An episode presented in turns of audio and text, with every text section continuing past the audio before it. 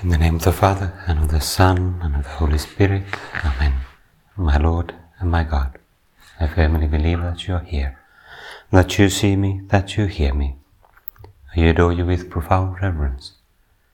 I ask you for pardon of my sins, and for grace to make this time of prayer fruitful. My Mother Immaculate, Saint Joseph, my Father and Lord, my guardian angel, intercede for me.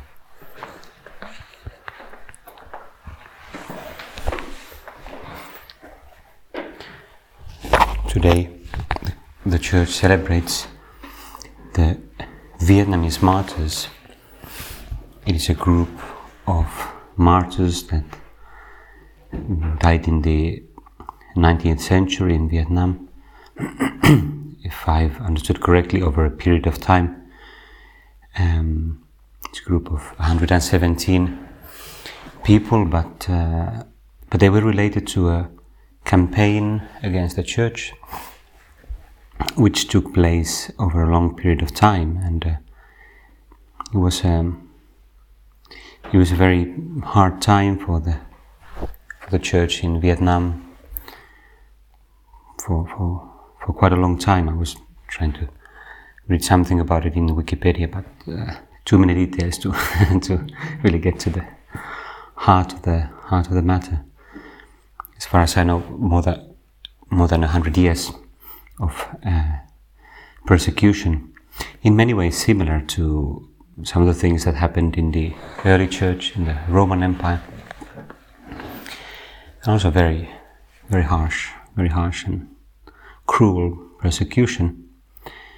Nevertheless, which also gave rise to a very strong Church and numerous conversions over time, because of that witness, that courage and example of so many, so many men and women. Most of them are completely unknown to the world. Of course, they are very well known in heaven and to God, but but we will never know most of their names, even in in, in this life. So I thought we could begin our meditation by listening to some words from a letter written by Paul Le-Bao-Tin. I suppose I have no idea how it's pronounced with those Vietnamese, you know, intonations, but uh, written in eighteen forty-seven from prison. It's written to encourage, to strengthen his brothers and sisters in the faith, and it's the reading in the breviary, the, the, the divine office in today's today's celebration. It's quite a powerful text, in some ways disconcerting, but also very beautiful and beautiful and great, transmits a great supernatural sense, a great faith and hope and charity. From a letter of Saint Paul Le-Bao-Tinh sent to students of the seminary of Kevin in eighteen forty-three, sorry, I had a wrong year there, eighteen forty-three. I, Paul, in chains for the name of Christ, wish to relate to you the trials besetting me daily, in order that you may be inflamed with love for God, and join me, join with me in His praises, for His mercy endures forever.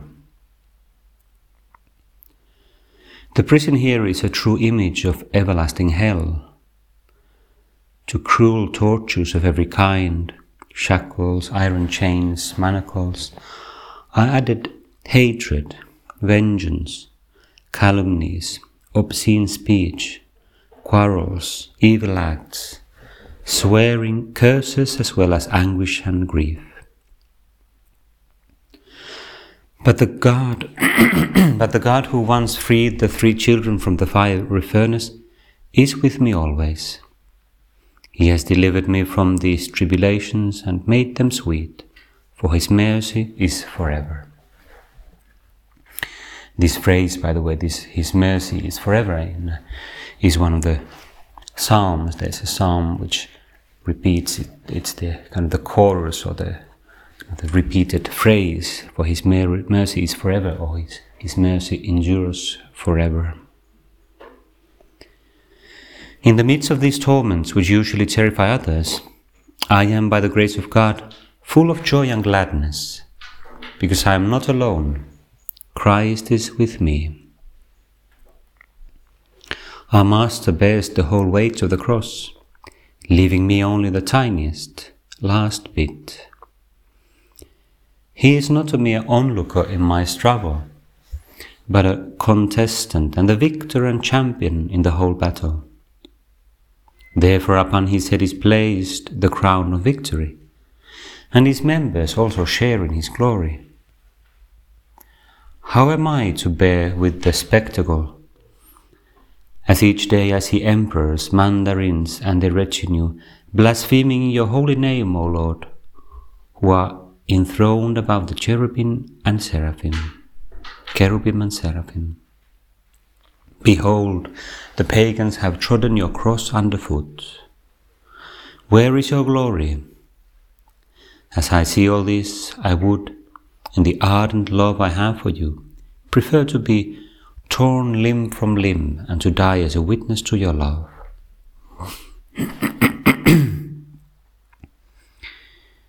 It was a very fierce persecution, and in many ways we, when we look at it like on the outside, so absurd.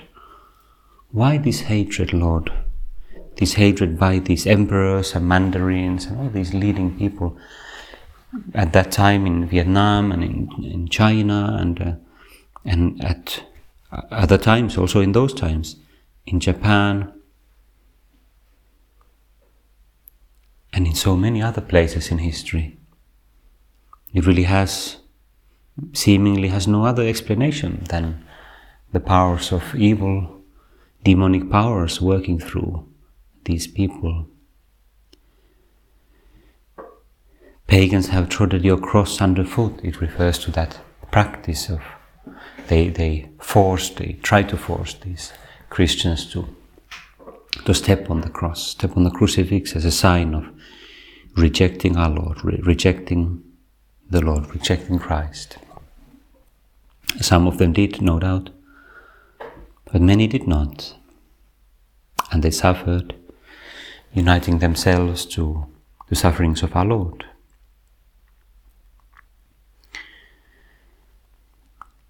For our meditation, I wanted to focus on this question, or, or take a lead from this question put by this Vietnamese saint.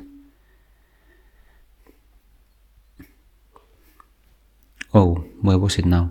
I, I lost the line. Where is your glory? Where is your glory, Jesus? As I see all this, I would, in the ardent love I have for you, prefer to be torn limb from limb and to die as a witness to your love. Where is your glory, Jesus? Because last Sunday we celebrated, the church celebrated the solemnity of Christ the King. It is the last Sunday of ordinary time, which in a sense is the culmination of the whole liturgical year, just before the beginning of Advent, which will begin the coming Sunday. And there is this great paradox. We might ask, Lord, where is your glory? Where is your power? Where are your troops, your mighty, your might? It is not a vain question. Of course, in a sense, we understand it. We, we, we have the answer, we know exactly the answer, even we, without my saying anything, but but it is not a complete vain question, because those, like the disciples at the time of Christ, who were scandalized by the cross, it was understandable. They could cite, they could recite, for example, Psalm two, one of those Messianic psalms, which is also a kind of royal psalm which describes how Christ is a king. It says, "Why do the nations conspire and the peoples plot in vain? The kings of the earth set themselves and the rulers take counsel together against the Lord and his anointed." He is Christ, he is Messiah. saying, "Let us burst their bonds asunder let us, and cast their cords from us." It is that um, kind of a instinct, we could say, that instinct of sinful man that um, views God and Christ as a as an enemy, something that that imprisons us, doesn't allow us to have that freedom to sin. Let us burst their bonds asunder. Let's like break all those shackles, all those limitations that God wants to put on our freedom. But then the psalm continues describing that God is completely above these attempts. He who sits in the heavens laughs. The Lord has them in derision. Then he will speak to them in his wrath and terrify them in his fury, saying, "I have set my king on Zion, my holy hill. I will tell of the decree of the Lord. He said to me, 'You are my son. Today I have begotten you.' Ask of me, and I will make the nations your heritage and the ends of the earth your possession." So we, this this prophecy is, is, is speaking to speaking to the Christ, speaking to the Messiah. "You are my son, today I have begotten you," God says. "Ask of me, and I will make the nations your heritage and the ends of the earth your possession. You shall break them with a rod of iron and dash them in pieces like a potter's vessel." It's saying that the Lord, the, the, the Christ who is to come, has absolute power, dominion, complete might over all these attempts of earthly rulers. And therefore it's quite understandable, it's completely logical. There's nothing surprising that that one would accept that. "Lord, where is your glory? Where is your power? Where is your kingdom? When do you sh- show your power? When do you use it? Now therefore, O kings, be wise, be warned, O rulers of the earth. Serve the Lord with fear, with trembling kiss his feet, lest he be angry, and you perish in the way, for his wrath is quickly kindled. Blessed are all who take refuge in him." So, so says Psalm two, and it's it's not an isolated prophecy, it's one of numerous numerous examples of how that was the expe- expectation. But Jesus, even you yourself, you say, after your resurrection, yes, you have accepted the crucifixion and death on the cross as for our redemption. But then after your resurrection, you seem to have all the power. And you say to your disciples, this is from Saint Matthew's Gospel, the, the very last lines, "All authority in heaven and on earth has been given to me. Go therefore and make disciples of all nations, baptizing them in the name of the Father and of the Son and of the Holy Spirit, teaching them to observe all that I have commanded you, and lo, I am with you always to the close of the age." The great missionary mandate. All authority in heaven and on earth has been given to me.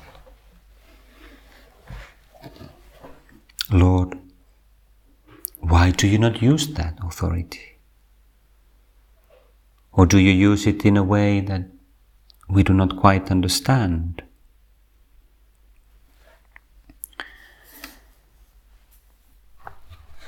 What is your kingdom like, Lord? What sort of a king are you? It's worthwhile to ponder that, to, to pray about that. In fact, we know the answer. There are so many examples in the Gospels that give us the answer. We will soon celebrate Christmas. We will start the preparation, the Advent preparation for the birth of Christ, and soon after Christmas we celebrate the Three Kings, the Epiphany, and the events of, of that, that feast, that coming into coming to Bethlehem of those three wise men from the east, they they say to Herod the king, "Where is he who has been born King of the Jews? For we have seen his star in the east, have come to worship him." It's an expression of that messianic hope that they had. But we know that what happened. Herod gets angry and he kills the little children of Bethlehem, and the child Jesus has to flee with Mary and Joseph. That childhood um, refuge to Egypt in, is in a sense already an image of uh, the divine logic, the logic of God. Weakness, accepting weakness, as it were reigning, reigning through weakness.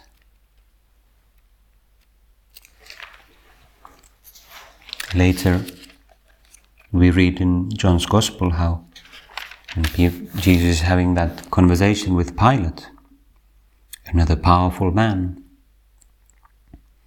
the local representative of Roman power. Um, as he asks Jesus, "Are you a king?" And Jesus, "What do you say?" You say,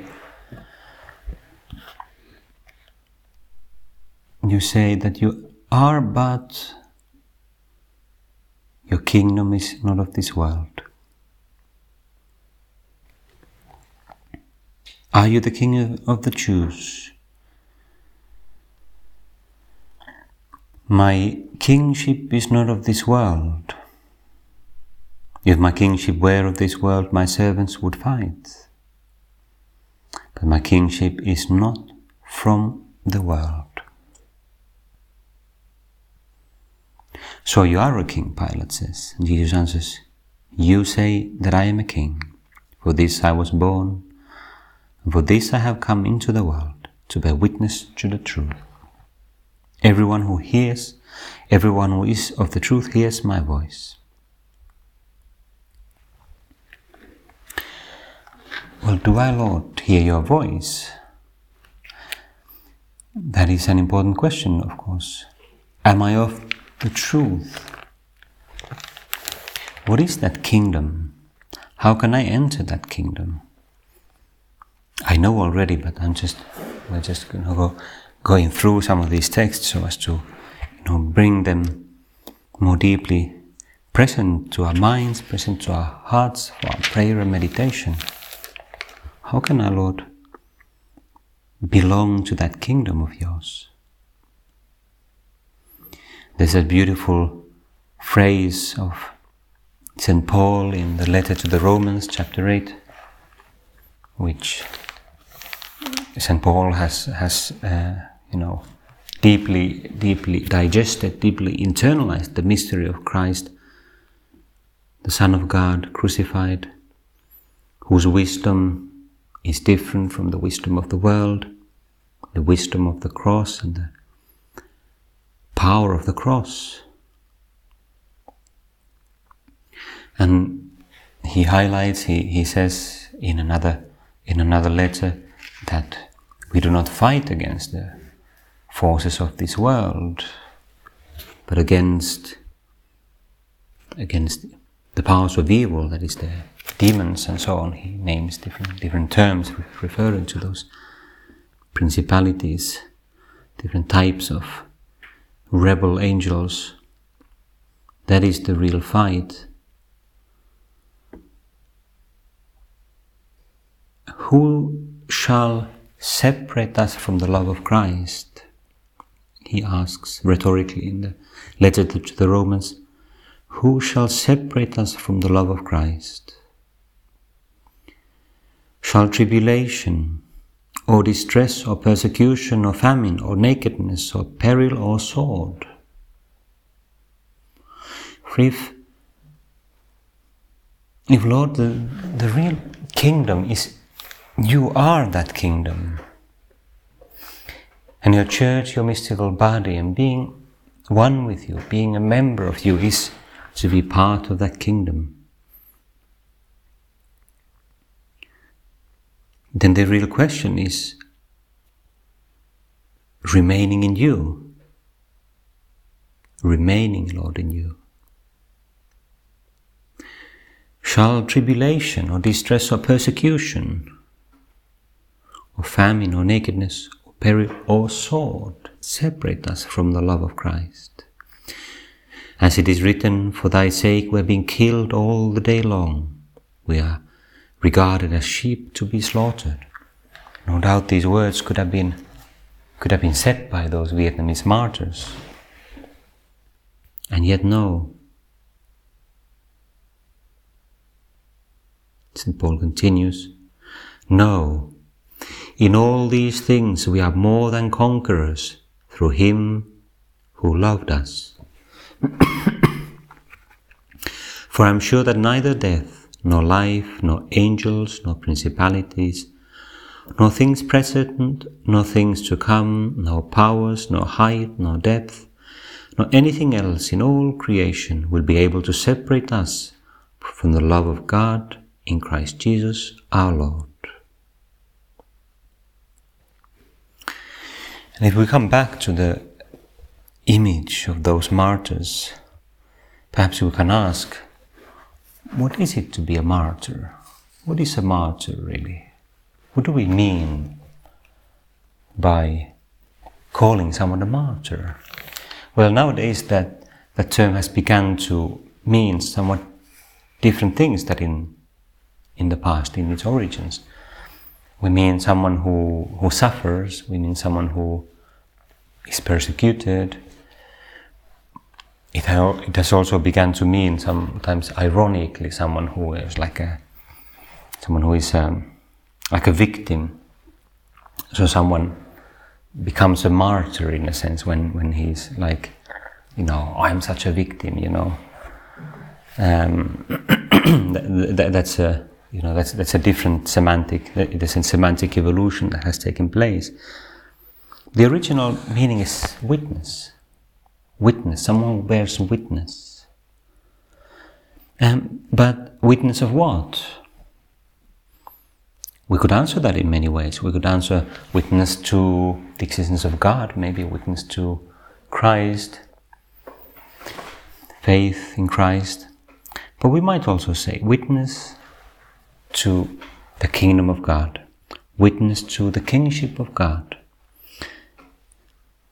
Every martyr, everyone who, with their life, whether give, giving their life or not, but in with their example, with their good example, Christian example, especially when they die in persecution, they're giving witness that Christ is King, that He is the true Lord, that He is the Lord of history, that He reigns, that He reigns first in our hearts, that He has that hidden authority and hidden power, hidden might, which is more powerful than the sword and all the persecutions from the outside. And so we can finish our prayer just hearing a few more lines from this letter of Saint Paul Le-Bao-Tinh, one of these Vietnamese martyrs. He has just written, where is your glory, Jesus?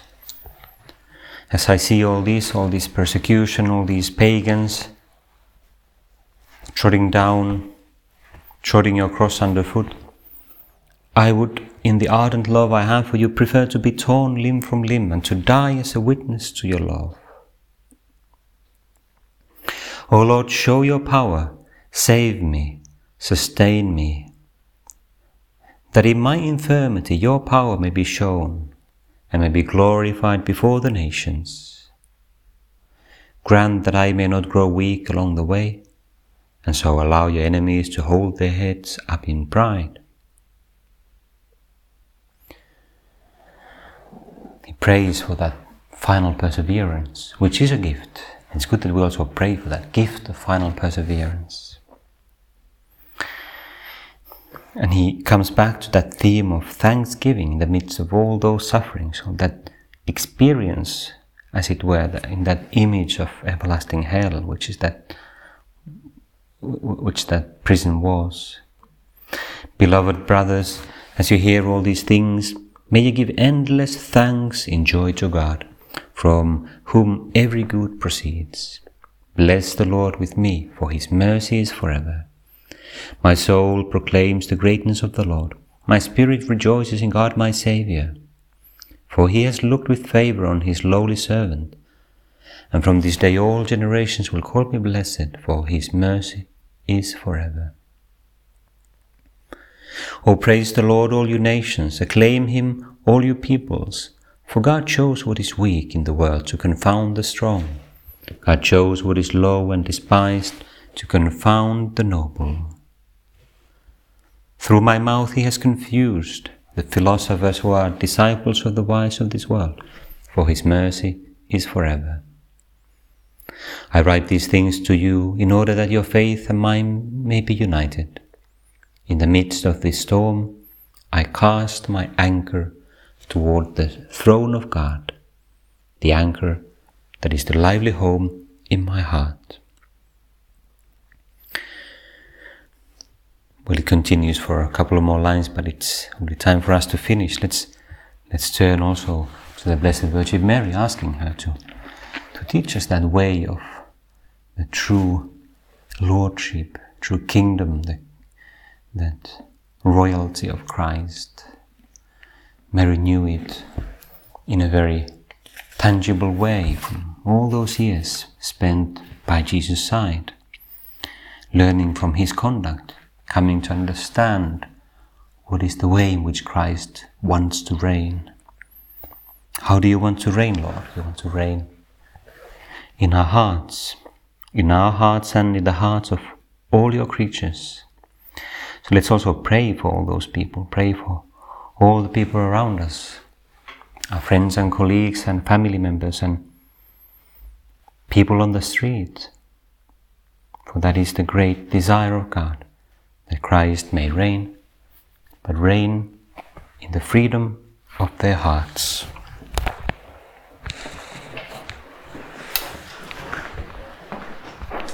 I give you thanks, my God, for the good resolutions, affections, and inspirations which you have communicated to me in this time of prayer. I ask you for help to put them into effect. My Mother Immaculate, Saint Joseph, my Father and Lord, my guardian angel, intercede for me.